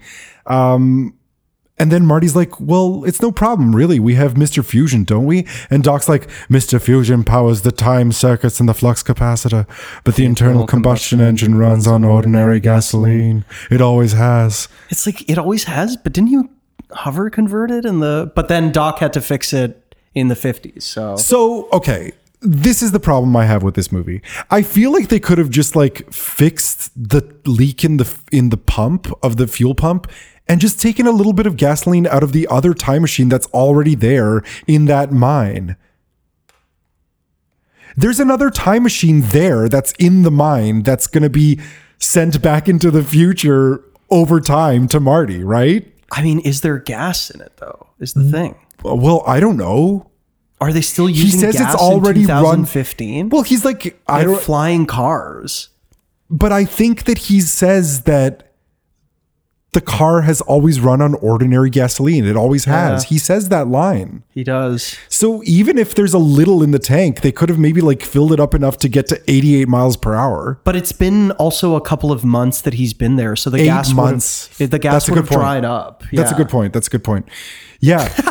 Trying to figure out ways to justify this movie, even though there's so many more egregious ways. Actually, can I mention one more thing about this scene? That's just a film thing that's cool. Yeah. when they're talking to each other, and it's the camera is dollying over to Doc. And you don't see Marty in the frame until it gets to the mirror, and then the it, the mirror comes into frame, and Doc and Marty are standing next to each other as Doc is talking to Marty off screen. I just like that shot. It's such a beautiful shot. I feel like they did a lot more cinematically in this movie. There's a lot wider stuff. There hasn't been this many wides in Back to the Future. There's a lot of close-ups in Back to the Future. Like Back to the Future to me is a lot thinking about close-ups and people's faces. People's faces. Yeah, Yeah, there's a lot of portrait work happening. It's really cool. I love that in the next scene they just get like a bunch of horses because obviously Doc is rich in this timeline as well. yeah, totally. I mean, you can tell that he's a capable guy. Anyway, he hooks up a bunch of horses to the DeLorean and oh, or they have like a gauge that tells them how fast they're going and they only get up to 24 miles per hour. Yeah. And Doc says, "It's no use. The fastest horse in the world can only run to about 35 to 40 miles per hour." But it's such a fun visual because we get this really wide shot of a California desert and it looks fucking amazing. yeah, it looks cool, and also it seemed like they were really having fun with like what are the cool visuals we can do with this. And I guarantee you, when they came up with this, they were like, we have to do a carrot horse and carriage thing. completely. And I also love the score in this movie. Yeah, it's like yeah. yeah, yeah, yeah, it's so good. It's so it's so fun. Yeah. This this this score is the funnest for me. It is. It's the it's the one we kind of quote the most. Yeah, we do quote it the most. It's the thing we think of when we think of Back to the Future. That's why we like all of them because we like different aspects of different things. Totally. Every time I think of I always think yeah, Yeah. like it's so good. In the next scene, they're back at Doc's lab and they're trying to Putting alcohol Yeah. into the gas tank, which is just a bad idea in general. Chester sold them their strongest stuff, and it blows the fuel injection manifold. Strong stuff, all right. It'll take me a month to rebuild it. A month, Doc. You're gonna get shot on Monday. I, I know. I know. I love what he's like, we can roll it down a steep hill. No, we'll never find a smooth enough surface. Of course, ice.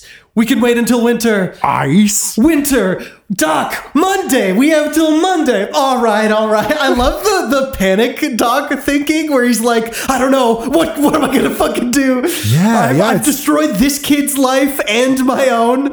Yeah, yeah. yeah. Uh, We All know right, the all right, DeLorean. Let's think logically. We know the DeLorean won't run on its own power, and we know we can't pull it.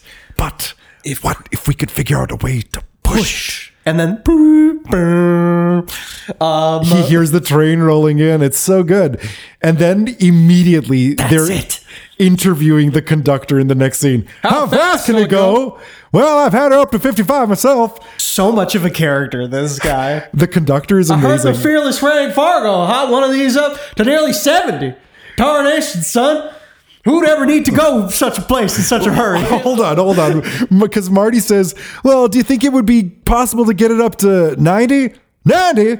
Tarnation, son. Who'd ever need to get to such a place in such a hurry? Well, it's just a little bet that him and I have. It's like, you have a bet with this 17 year old kid? What's your relationship, sir? Um, yeah, I suppose if you had a flat bit of land and you weren't hauling no cars behind you and you get the fire hot, and I mean hotter than the blazes of hell and Tarnation himself, I, then I suppose you could get it up to 90. And yes, sir.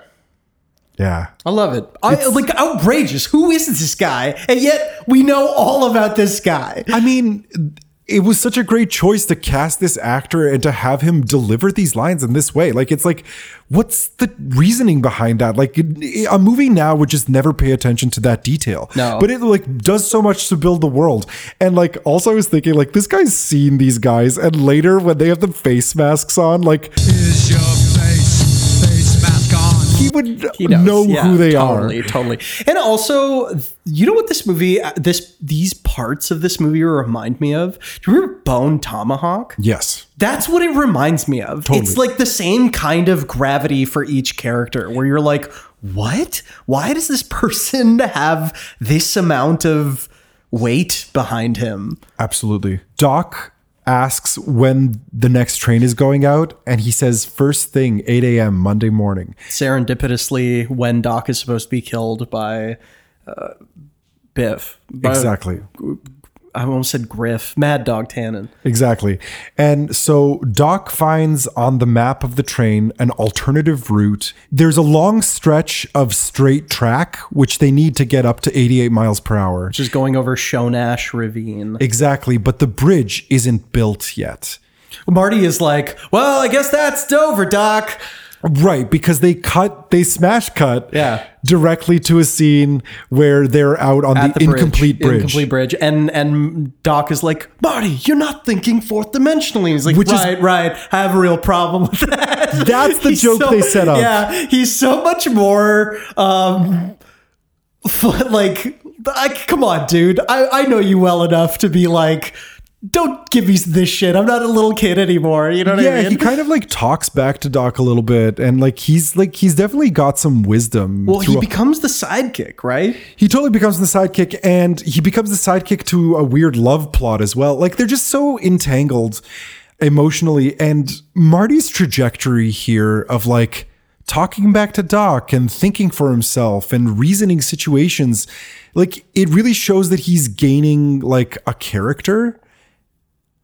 Yeah, exactly. He's given uh, uh, another dimension that he doesn't have to do through acting. It's just a written dimension in the movies that he acts really well. Doc explains that in the future, the bridge will be built and they'll arrive safe and sound. What about the locomotive? Marty asks. And Doc says, it's going to be a spectacular wreck. Too bad nobody will be around to see it. Suddenly, we hear like a scream in the distance. There's a woman yelling for help. And Doc and Marty start racing after this woman. A woman has lost control of her carriage, and these horses are dashing out of control. She's trying to slow them down, but she can't. She's in a panic. Marty and Doc arrive, and Doc grabs her off the horses, pulls her off to safety, and the carriage hits a rock and tumbles over into the ravine, destroying all of her stuff. It's Mary Steenburgen, Who is amazing. who's amazing. Mary And Steenburgen is amazing. She is underwritten, not not super underwritten. She, they they give her a lot of stuff in the movie to do. They give her a surprising amount of pathos, but she's really the one who carries the The love story. not just the love story, but her as a character in general. Yes. So obviously, you know, I mean, it's double watchings. Are we going to watch this through a feminist lens where we see that, you know, she's like utterly in love with him, completely infatuated in a very like unrealistic way to No. I think I think they both sell it really well. okay, do you think it's because she was saved and it was like damsel in distress? It's but that's like the damsel in distress thing, right? Like he saved her, so she's in love bec- because gratitude. Um no, I feel like it's the serendipity thing. I think the the damsel in distress thing comes more as it comes more as a thing that's I don't really see her as a damsel in distress. Right. It- I don't know. Okay, she's given enough character in the movie, I think, to not be reduced to a damsel in distress. I agree. But it is still that trope happening, right? It is it is the trope happening. I guess I, I I sort of see it in this way of like she was historically just supposed to die anyway, right? That's true. Yeah, yeah. No, I mean they explain it really well. Yeah. They they do a really good job of explaining it, but like it's again just movies tropifying this thing. I'm not I'm just saying like, yeah, you know, it's it's always sort of set up that it's it's nicely set up because it's it's Doc realizing in the moment that oh, like this isn't what I thought it was. He did fall in love at first sight, He did, and he, he didn't did. believe it. It's more about Doc's reaction than her anything at this point. and they do an amazing job of expediting this love story Yeah. in a way where they're just like you know as they find things out about each other through casual conversation they fall more and more in love with each other Yeah. and they do a really good job of showing that happen to the audience to the point where their love story to me is 100% believable Fully justified, fully. so, one thing that's cool and feminist about Clara is that she is a school teacher, which means that she has a job in 1885, which is cool. And she is like an older woman, or like, I guess, an approaching middle aged woman who lives on her own, is unwed. You know what I mean? Like, they definitely don't hide her age in the movie, but they kind of make it seem like she's like late 30s. You know what I mean? yeah, yeah. Like where like she's like sort of spinstery, I guess. Yeah. Like they're making it seem, you know, she's like kind of a quirky, kooky woman, yeah, right? she reads a lot. She lo- seems to like to go on adventures or whatever. Yeah, she likes Jules Verne. Yeah. Which, you know, and we'll get we'll get to that. But um They take her back to the schoolhouse, which I guess she lives there. yeah, and we get the reveal the name's Clayton. Clara, Clara Clayton. Clayton. She barely like is able to remember her own name because she's so shocked but also in love. And Marty looks at the photo of the gravestone and sees the name Clara.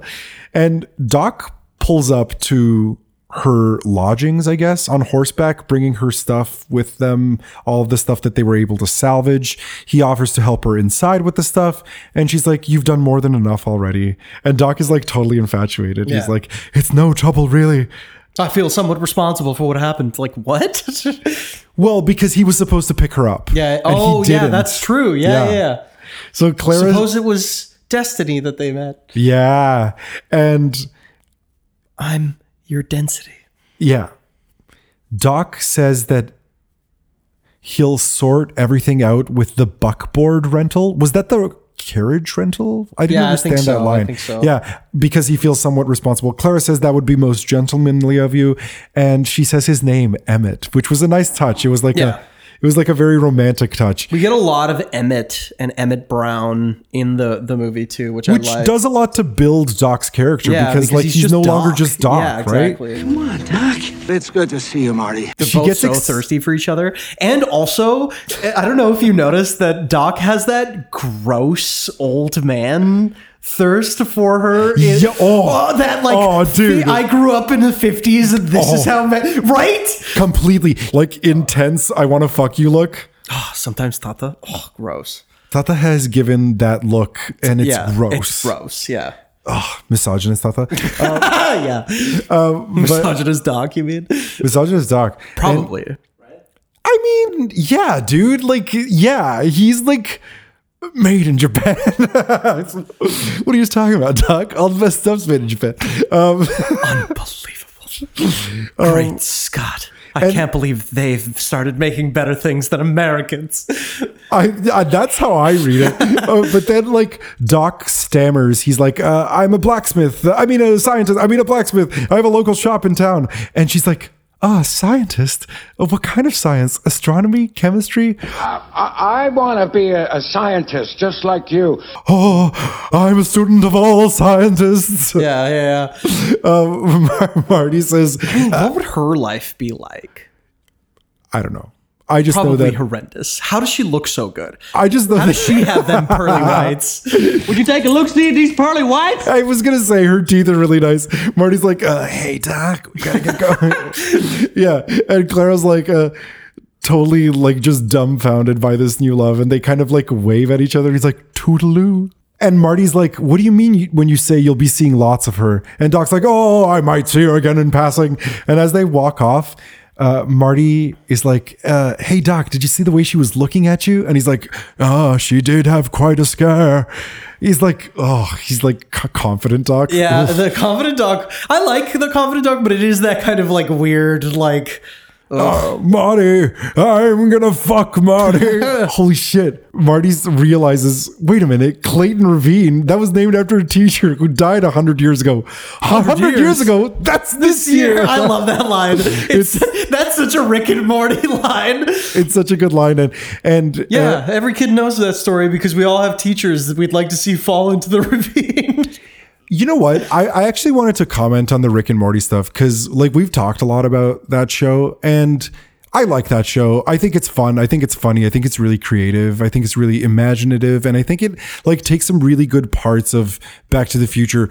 Where I don't like the show is it has this like glorifying aggressive man trope that is kind of like I mean, Rick is played up as a hero in the movie, in the show, and like they have this like abusive dynamic that they play for laughs, and it is funny most of the time, but it is like like a sad thing to be making fun of. And I want to just say like that show has like a really toxic fan base, and I just feel like shouting that out because Yeah. as you know, I've got a virtue signal. Yeah, But I mean, it, for for me, I think they comment enough on Rick as a person, and they try and change him enough throughout the show.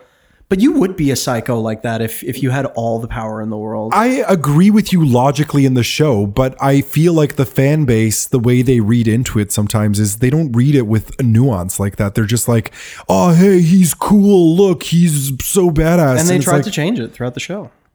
I mean, I'm glad that the, the show addressed it kind of. But yeah, like. They've addressed it several times. But what I don't think that Rick and Morty has is there's something to the sincerity of Back to the Future. And there's something to be said about the sincerity of Doc and Marty's relationship because Rick and Morty is way too sarcastic to ever be able to redeem it in the moments that they do choose to be serious. Yeah, because they're not they're not Rick they're not Doc and Marty. Exactly. Yeah, they're Rick and Morty, and they have a different kind of relationship that's also very sweet and nice, and exists within a paradigm that's different than this. But also complicated and problematic. Yeah, I think complicated and problematic in a sometimes a better, healthier way than D- Doc and Marty because they never talk about the the.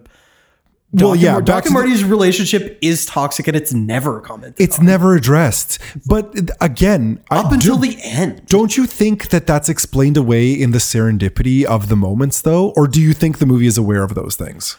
Well, the show is isn't serendipitous. It's all about being oriented around the science. Which show? uh, The, the the show, the Rick and Morty, the show. Yeah.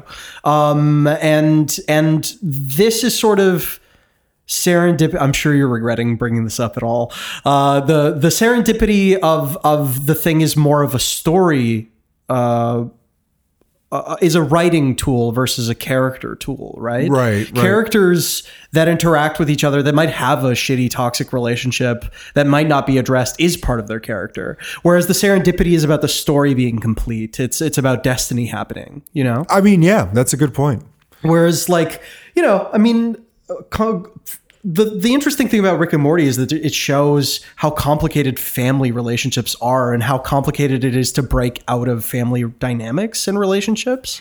I mean, I, I I do think that that show does a really good job of doing that, especially through tropifying things like the like angry mom and the like you know kind of weak spineless father Yeah. and the like you know sarcastic teenager yeah I, I mean you're right you're right It- You're right. Well, well, you're right. You're But right. also, this isn't about Rick and Morty. This is about Back to the Future, and how awesome Back to the Future is. Because she can I can I can I now talk about what I think about Clara? Because I really, really do think that this is not only have I based so much feeling around Jennifer. I think part of it is because of my personal relationship with that character, but also just weird how there isn't a, a really a female character at all in the in the movies until well, I guess Lorraine is. Lorraine is, Lorraine but not is. as much as Clara, I think, because Lorraine is the mom, and Clara is Clara. But Clara isn't the mom. She mm-hmm. becomes I- Lorraine in, in, in- she becomes Lorraine and she is like it's just like there's so much missing from the third the second one of of a woman because she becomes the because Lorraine ends up becoming the mom then, right?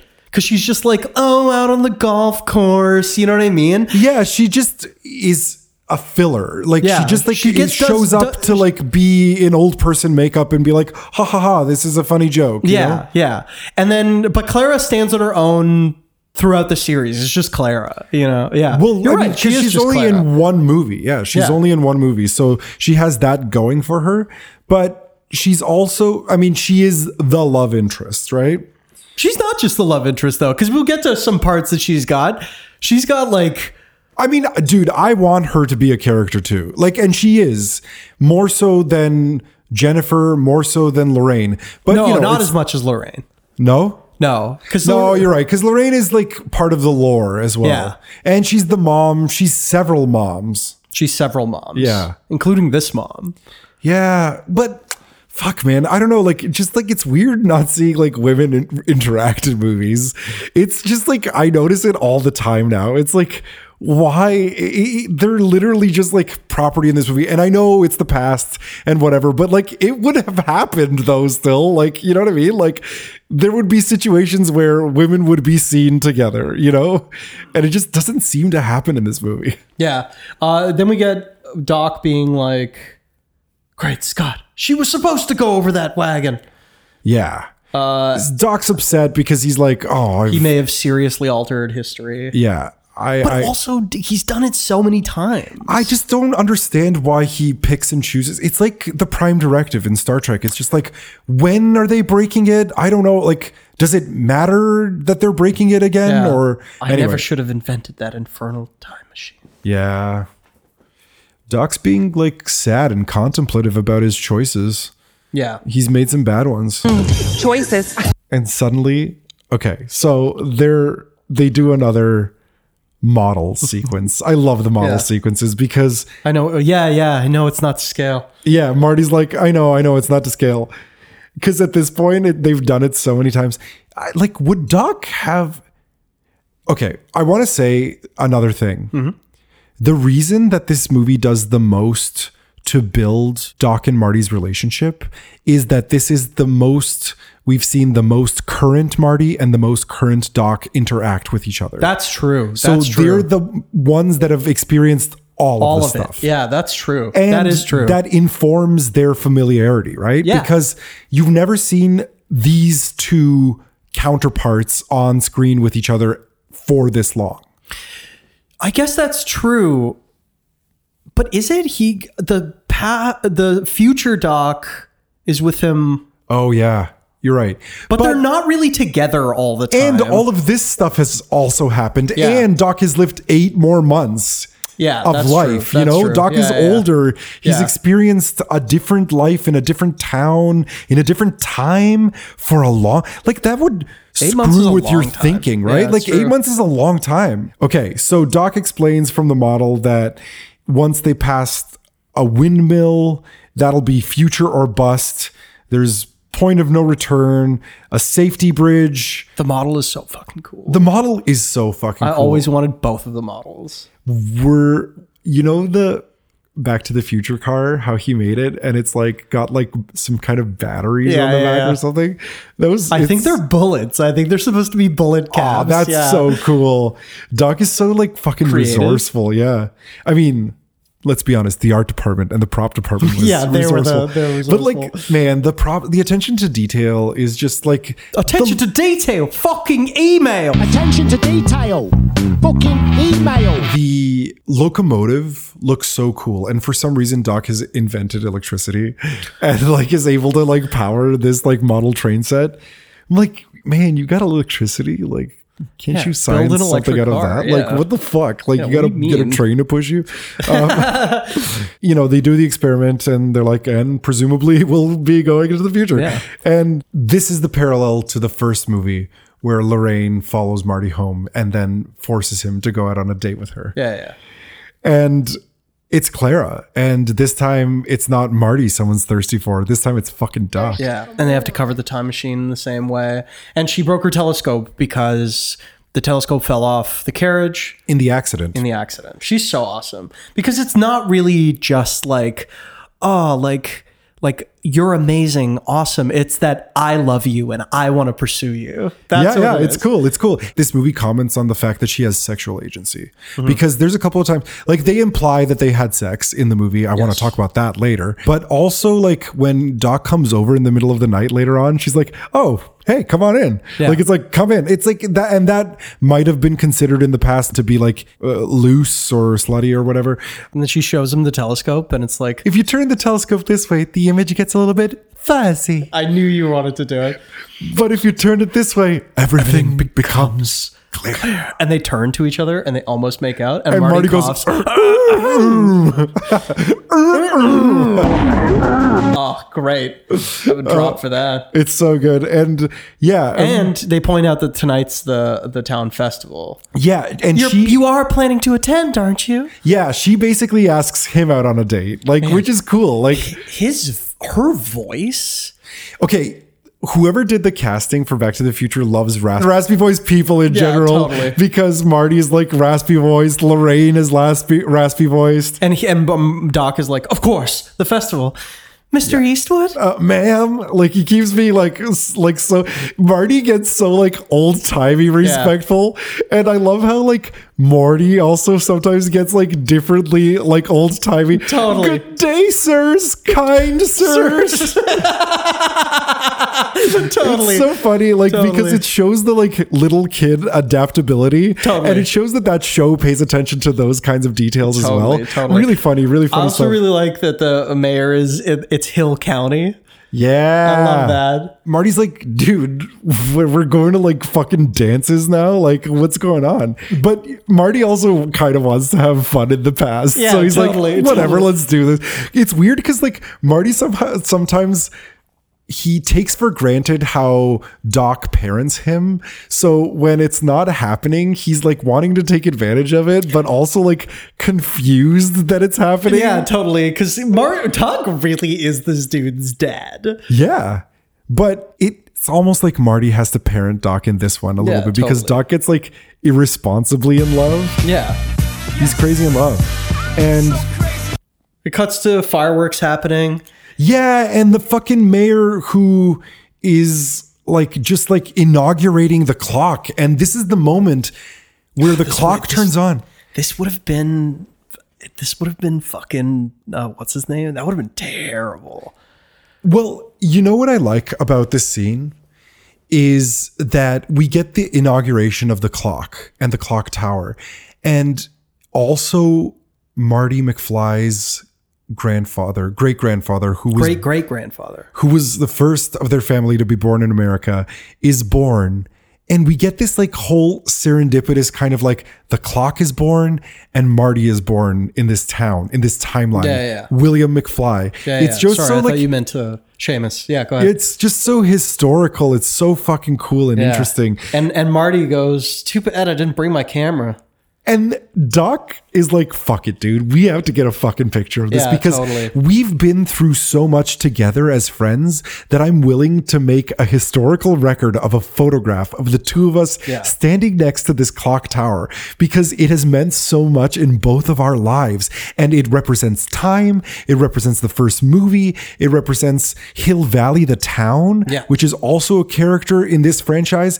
And like just this wonderful world building is what makes this series so iconic. And in this scene, we get the infamous musician cameos of ZZ Top. Oh, dude. Great music. And I love, I love when um, Doc,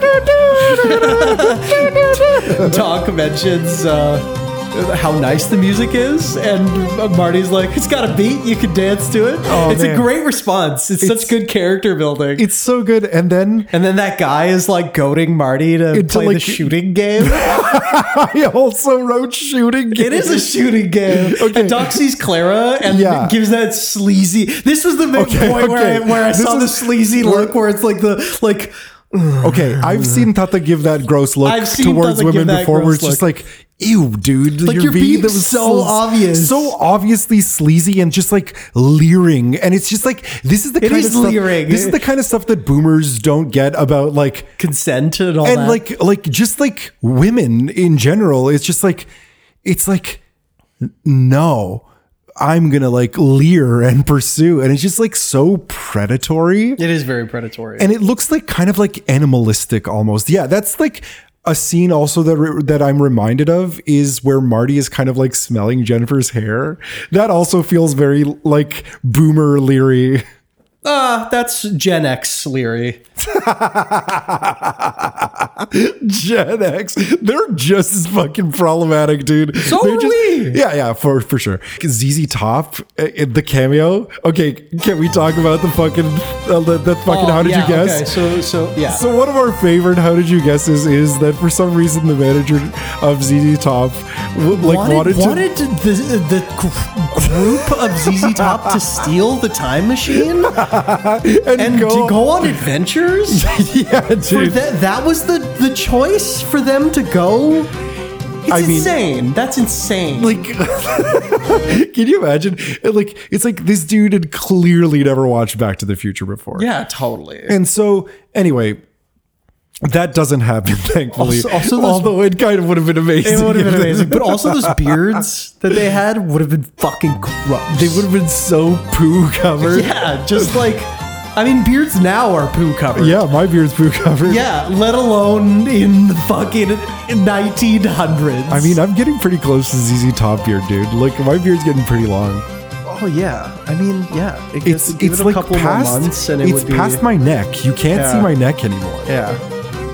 Gross, And when I go like And you're this, touching it, when I hold it, so oh man, it's, I mean, they've recommended the CDC recommends to shave people's beards, um, but I don't go anywhere. The people start clamoring, and And the guy's I- like, "Young man, you want to give a gun a try?" And then Da- D- Doc goes off to dance, and Marty turns back around. And he's like, "Hey, Doc, Doc and dance." oh, I love that. I love that too because like Marty's like, wow, this guy smile. has like a social life. It's Yeah, this guy has a life outside of uh, this, and and like as we know, Doc is also like a really handsome, like well dressed person in the back. totally he he is he's a handsome guy and they, like they make it they make that seem uh, very apparent in the movie and like you said he has style like he's always dressed to the fucking Dressed nines and dresses marty to the nines Yeah, always, always because dresses again Marty better than he dresses himself. again in this movie he buys marty his clothes Yeah, obviously totally. obviously because doc is like financing this kid's entire existence at this totally, point and eventually. In the future movies, would probably finance his college career. Oh completely Son, I just told you that even a baby could handle this. Surely you're not a- afraid of something a baby could do. hey i'm not afraid of it all right well then come on here like a baby it totally is those jumble of lines. Well, because like this guy's like one of those like sleazy Yeah, salesmen. yeah, like what's he's it like a called? gun salesman. What, what is that called again? He's that kind of guy who's snake oil salesman. Totally. I love how old timey they made certain things in this Yeah, movie. totally. Because that really, like, movies like this informed our idea of what old timey Old-time- was yeah. at this point before we could like go back and read like I still don't you know your history very I still Very don't know if it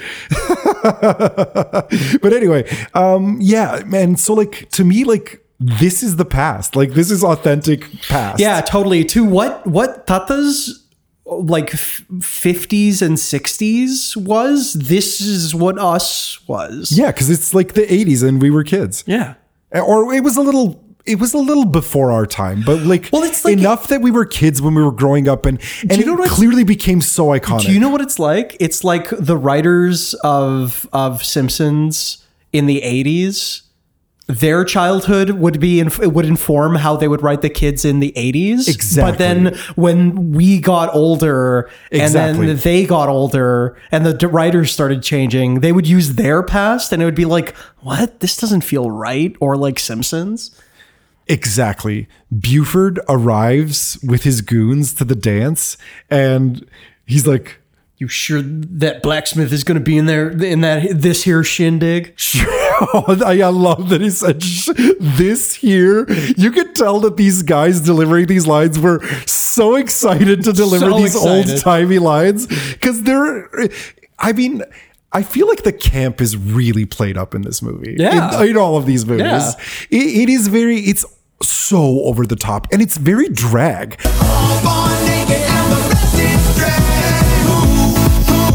Realized this about this movie. Like a lot of these costumes are so over the top and costumey. Yeah. Um, but yeah, um, They have to check their firearms. the, the deputy's door. like, "Uh, check your firearms for at the festivities, gentlemen. And he's like, and who's going to be here to enforce it? And then Strickland Marshall pulls up his gun. Marshall Strickland is amazing. uh, and then he go and, and he goes, I didn't know you were back in town. he respects him. Yeah, and then he's like, pretty tough hombre when you're gonna point a scatter gun uh, at a man's back. And then he's like, Can I just say the weird tough ombre line? Something Trump has said also. Yeah, yeah, he Yeah. is. Yeah, tough hombres is like such a like Trumpy line. It's so gross. I was just joking with your deputy. Of course, I'm gonna check my iron. We all are, weren't we, boys? Yeah. And then he's like, uh, your knife too, Tannen. And then he like tosses it down, and the mustache guy iconically looks up. Oh man, I love that. And then they walk in, and um, Marshall Strickland goes, "That's how you handle him, son. Never give him an inch. Maintain discipline at all times. It's like remember that word, discipline. so like so it- dramatic. It does a lot of it does a lot of like Strickland world building where like which is amazing. and like there you go. So Strickland considered himself to be a winner in the history of Hill Valley, but he says that no McFly has ever amounted to anything. So it shows that in this world, in 1885, the descendants of Strickland thought that the McFlys were shit because they were Irish immigrants. I think. Maybe. I think it's racism. But anyway, But also, uh, there's a, a little bit more to the lore because in a deleted scene, I was going to talk about this. uh, just as a, uh, how did you guess? How did you guess? In a really dark deleted scene. In a dark deleted scene, uh, Buford kills Strickland. Strickland. In front of his son. Yeah, which is the father of Strickland, Of, of the principal. the yes. principal, I guess, right? Yeah, it would presumably be the father. Because that yes. that age matches that up. age matches up for sure. And it's like he like dies in his son's arm. It's really It's tragic. really dark. And it's like when I saw the scene, it just tonally doesn't fit No. with this movie. No, it doesn't fit. It's too dark. It's way too dark. Way too dark. It's a, it's almost as dark as seeing old Biff disappear. exactly. That's a weird. it's a weird flourish. It's a weird touch. But at the end of this movie, it's not Strickland that arrests Buford. It is the deputy. It's the that- deputy. that so him. so like they do well, the kind of deputy would be the I mean, who yeah, yeah. arrests him. The marshal doesn't necessarily go out and arrest everybody, right? And man, like the name Strickland and the actor and the way he played it, like this actor, I've realized upon this rewatching of these movies, he's probably got like a total of like four minutes screen time. Yeah. And he's so iconic, delivers all of the lines so well. It's really like amazing. Like that this character, this weird side character has like a past and a lore in this world. Yeah, absolutely, absolutely. In the next scene, uh, the McFlys are there. I see you've got some respectable clothes, lad, and a fine hat. Yeah, and they're like they comment about how the hat suits him. Yeah. yeah, it's cool. And they comment on the like clothing that Doc picked out for Yeah, him. totally. He's got the threads. And, and then and then Marty uh, looks at the uh, a pla- plate, a pie plate that says frisbee, and he goes, Get a plate. Get a safe. "Frisbee, far out." And uh, Maggie says, "What was the meaning of that?" It was right in front of him. I love that so much. It's so funny. It's so smart to like have these like weird exchanges that like That just people show wouldn't that understand and something's comment on odd, something's off. You know, Yeah. I talked about this with friend of the show Anna. We talked about how we had this like okay one summer when we were in Montenegro. Summer in Montenegro. We talked about like what would happen if suddenly we were like transported to like medieval Montenegro. Like the language would be similar enough to the language we already know how to speak, but like The accents would be say- different, The accents the- would be different. The terminology would, be, different. yeah. Like I don't know what people were s- like said in the time of Shakespeare and stuff. Like I would understand words, but I wouldn't know what because certain words had different meanings in certain times, and like I don't know. Like I'd be like, what would we pretend? Like what kind of job could we get at that time? Yeah. I, it's like an interesting thought experiment to be like. Could I be like a translator could, because I know two languages? Could I be like a scholar because I'm literate? Like, what could I do? yeah, yeah. It it would be hard. Yeah, I mean, it would be interesting though. It would be, but Doc, but the the fact that it's Doc makes it so re- realistic because you're like, oh, he's a, I want to be a scientist, just like I, I want to be a, a scientist just like you. yeah, yeah. I mean, he's a scientist. yeah, exactly. And he also, presumably, because he's a like he likes all science, like he knows. yeah, little he's a bit student it. of all science. I mean, and he's a student of history, clearly, because you know your history very because good. Clearly, Uh, he likes heritage and history. Yeah. Speaking of history, uh, th- uh, the Tannen gang walks over and wants to kill Doc with a derringer. yeah. Uh, these Derringer bullets are weak. Derringer bullets are weak. Powerful weak. Powerful weak. Uh, and Doc is swinging his partner Dosey Do. yeah, Tannen uh, walks up to Doc and wants to stick a bullet in his back. Yeah. Uh, it's like careful, Tannen. You only have one bullet in that thing. I only need one. I, I we used to as kids uh, think it was I only need one, like barking more because so much of the lines are barking. But a lot of it's just growling. A, a lot of it's just growling and slobbery. Like he's It's so, slo- slobbery. He spits so much. So much. It's probably because of the dentures. yeah, definitely, definitely. But it works for the character. Totally. Um, oh, his tendency to drool. his tendency to drool. Yeah, Such a nice touch. uh, his tendency to slobber, uh, and uh, he puts the gun to Doc's back, and uh, he sees. I don't know who you think you are, but we're dancing. And Buford's like, Ain't you gonna introduce me to the lady? I'd like a dance. And Doc's like, hi, I wouldn't give you the pleasure. You'll just have to go ahead and shoot. And Clara gets scared and she's like, uh, Emmett, I'll dance with him, please. Yeah, maybe I could take the eighty dollars out on her. Damn it, leave her alone. And like, it's a weird scene for nobody to be reacting or doing anything. I mean, they set it up in the movie by being like, Buford is an abusive, scary guy. And he kills people. and like, he yeah like they're all he's the bully of the town Yeah. basically Yeah, they're And all scared of him. the stakes are really high and everybody's afraid of him Yeah. Yeah and so nobody says anything and he like wildly and inappropriately dances with her and he's like, Oh, and he's so like gross. slobbering Yeah. on her face And then and then she she's like, I believe you've underestimated me, mister. And then she kicks him in the shin and he's like, Yeah. Oh uh, yeah it's a really cool scene and she like runs off and he like pushes her to the ground and and, and Doc goes, Damn you, Tannen. No, I damn you. I damn you To hell. And Marty throws the frisbee, hitting Biff's hand, knocking his gun out, and- Shooting Doc's hat off his head. which they later he has a bullet hole in the hat. yeah, totally. Throughout totally. the rest of the movie, which is great, which you never noticed on the VHS because it's all grainy. and then Marty goes, "Hey, lighten up, jerk!" And Biff, I mean, Mad Dog starts this trope of looking over at his like cohorts to see if they understood what he said because he's like presented as illiterate but wants to know what's going on.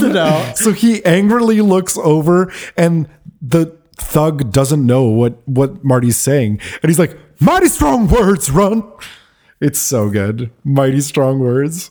You man enough to back that back those words up with more than just a pie plate. Pie plate. And Marty doesn't understand either, and he goes. Look, just leave my friends alone. Yeah, and then and he then we turns get around the- and walks uh, uh, walks away. And we get the yellow line. What's the matter, dude? You yella? Also Mar- racist. Yeah, exactly. Uh, which you know, I, I mean, like it, but it's the insult of the time, right? Um, but also this movie. Because movies now retcon racist things, and like this movie could have as well. But anyway, Marty pauses because they rec- movies retcon a bunch of stuff. So to choose not to retcon the racist stuff means that you think it's important. You know what I mean? Yeah, and I think it is important. I mean, this kind of stuff I think is this this I think is important. The other But do you think stuff it's is commenting is like, on it enough? I guess because the bad guys are saying. Yeah, but, like, also Marty's even- like nobody but- but calls thing- me yellow. But, things things don't necessarily have to be commented on for them to be for the movie to be commented on. yes, yes, Right, that's true. and that's also true. like it fits within the dynamic of yeah, Marty probably doesn't think this is racist because it wasn't like I mean, it, did people didn't think of it as racist, so it's like it's just a different time. that's Uh, true. And we get the second sort of like Yeah, now. you chicken. yeah, Marty is here also. This is like Marty's plot because he's like inserting himself into like suddenly now like Biff has like legitimate beef with Marty as well. Yes. and because like he's made him look stupid in front of all of these people, right? Could we pause? Yeah. To be continued. Hey, dude. Hey, man. Thanks for sticking around to the end. Um, this has been quite the ride. I'm really, I'm sad it's over, but really happy with what we did. I think we did a very comprehensive job on the Back to the Future trilogy. Yeah. But uh, we have once again uh, a special surprise from our friend from Down Under, Nerd Funk Gangster. Nice. I can't wait to listen to the song. Oh my god, it's so good, dude. Uh, yeah. Yeah. I'm gonna play for it right now. Awesome. And everyone else should listen to it too.